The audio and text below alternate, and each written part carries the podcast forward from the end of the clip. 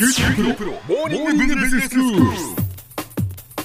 今日の講師は九州大学ビジネススクールで産学連携マネジメントがご専門の高田恵先生です。よろしくお願いします。はいよろしくお願いします、えー先生があのアメリカバブソン大学に行って、はい。アントレプレナーシップの教育者向けのシンポジウムに参加したその様子を教えていただいています、はい。今日は先生3回目ですね。そうですね、まあ、このシンポジウムにですね、まあ、10年前にも一度参加したんですけど、はい。その時からやっぱり内容がかなり変わってるんですね。うん。特に大きく変わってたので今回面白いなと思ったのを今日はご紹介したいと思います。はい、でそれは何かというとデザインをどうやってこう教育に取り込むかってことなんですね。ほう。で具体的には、あのレクチャーが2つあって、ええビジュアルランゲージっていうレクチャーとプロトタイピングっていう、まあ、その2つですね。えーどちらもよくわからないんですえが、えまずその前提としてそういうデザインをバブソン大学がアントレプレナーシップ教育に取り込んでいこうというきっかけになっているのが数年前にワイズマンファウンドリーっていうですね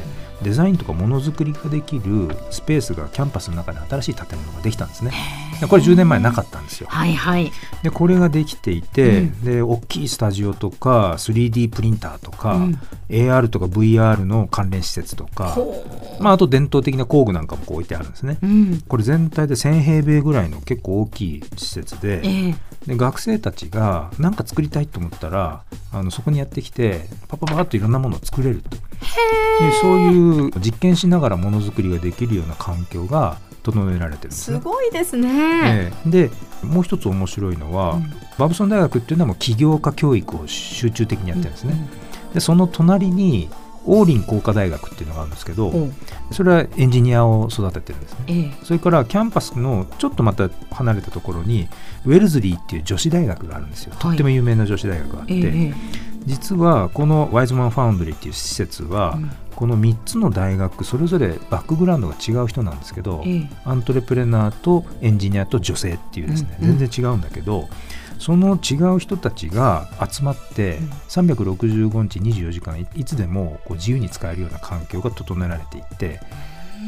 でかつその3大学からええ。それぞれに人を積極的に学生がここを使うようにっていうことをプロモートするような、はいはい。でやってきた学生に具体的なこうサービスを提供するような役割としてスカウトっていう学生のアルバイトの仕組みがあるんですけど、はい。そのスカウトっていうのはバブソンから10人うん。オーリンから10人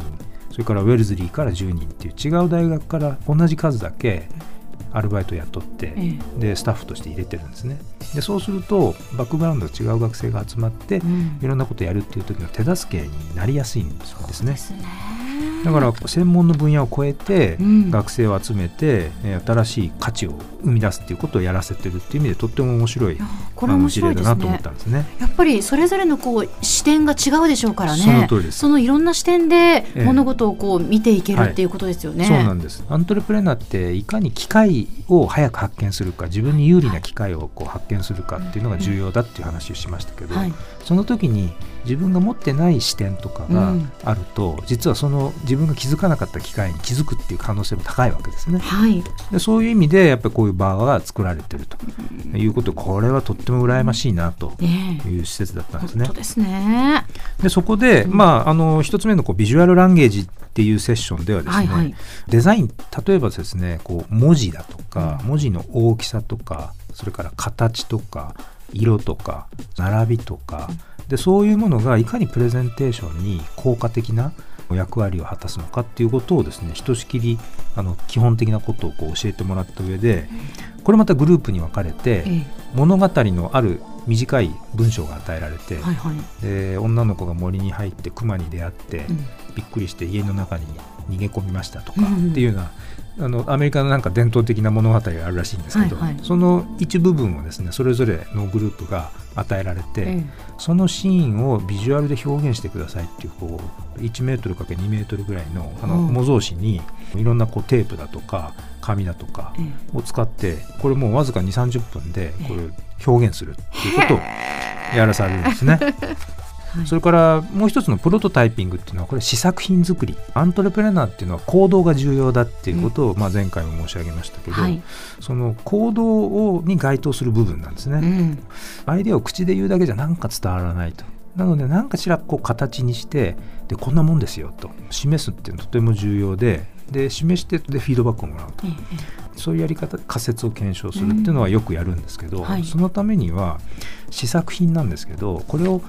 お金と時間かけてかっこいい試作品作っても意味がなくって、うん、だってそれが正しいかどうか分かんない。でお金と時間の無駄なんですよ、はい、なのでそこら辺にある段ボールとか紙切れとか木の切れっ端とかを使って僕が表現したのはこんなもんなんだよっていうことを簡単に作ってみせる、まず作ってみる、ええ、うん、それはあのラピッドプロトタイピング。ラピッドって速い素早いというラピッドプロトタイピングとか、あとダーティープロトタイピングってあの汚くても汚いプロトタイピングと 言われるんですけど、要はそこら辺にある余ってるものでもう作っちゃうというプロトタイピングなんですね。これをまた学んだ後にグループでやらされるやってみるんですね、先生たちがね。段ボールとか廃材とかですね、はいはい、ガムテープとか、うん、そのようにぐるぐる巻いたりなんかして、はいはい、でこれやっぱり実は面白いのは、何を作るんだっけ僕らはっていうのがまだ最終的なプロダクトのゴールがまだはっきりしないんですね。で外国人のいろんな国の人たちが勝手なことばっかし言ってるから もうとてもまとまらないわけですよ、はいはい、でも誰かがいやこういう形かなみたいな感じで手を動かし始めて作り始めると、うん、でそれに対してあそれだったらここにこんなパーツがいっぱいつくんじゃないとか、でそれだったらここをもっとこうした方がいいよって言って、みんながそれにどんどんこう乗っかってきてこうプロトタイプがこう徐々に出来上がって形がなんか見えて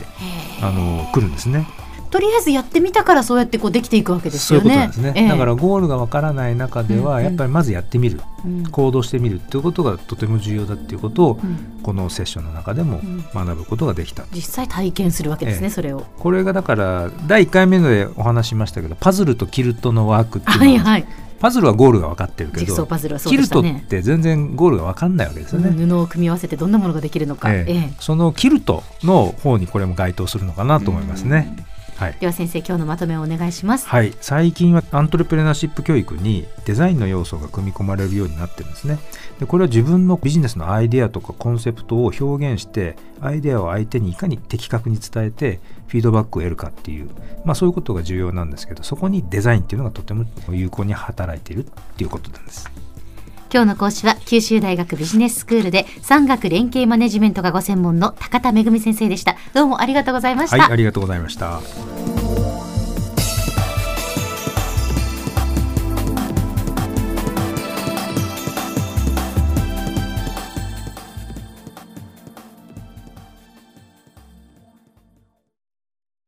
QT プロは通信ネットワーク、セキュリティ、クラウドなど QT ネットがお届けする ICT サービスです九州中に展開した光ファイバー網を基盤に一番身近なビジネスパートナーとして九州の企業自治体の皆様をサポートします。詳しくは QT プロで検索を。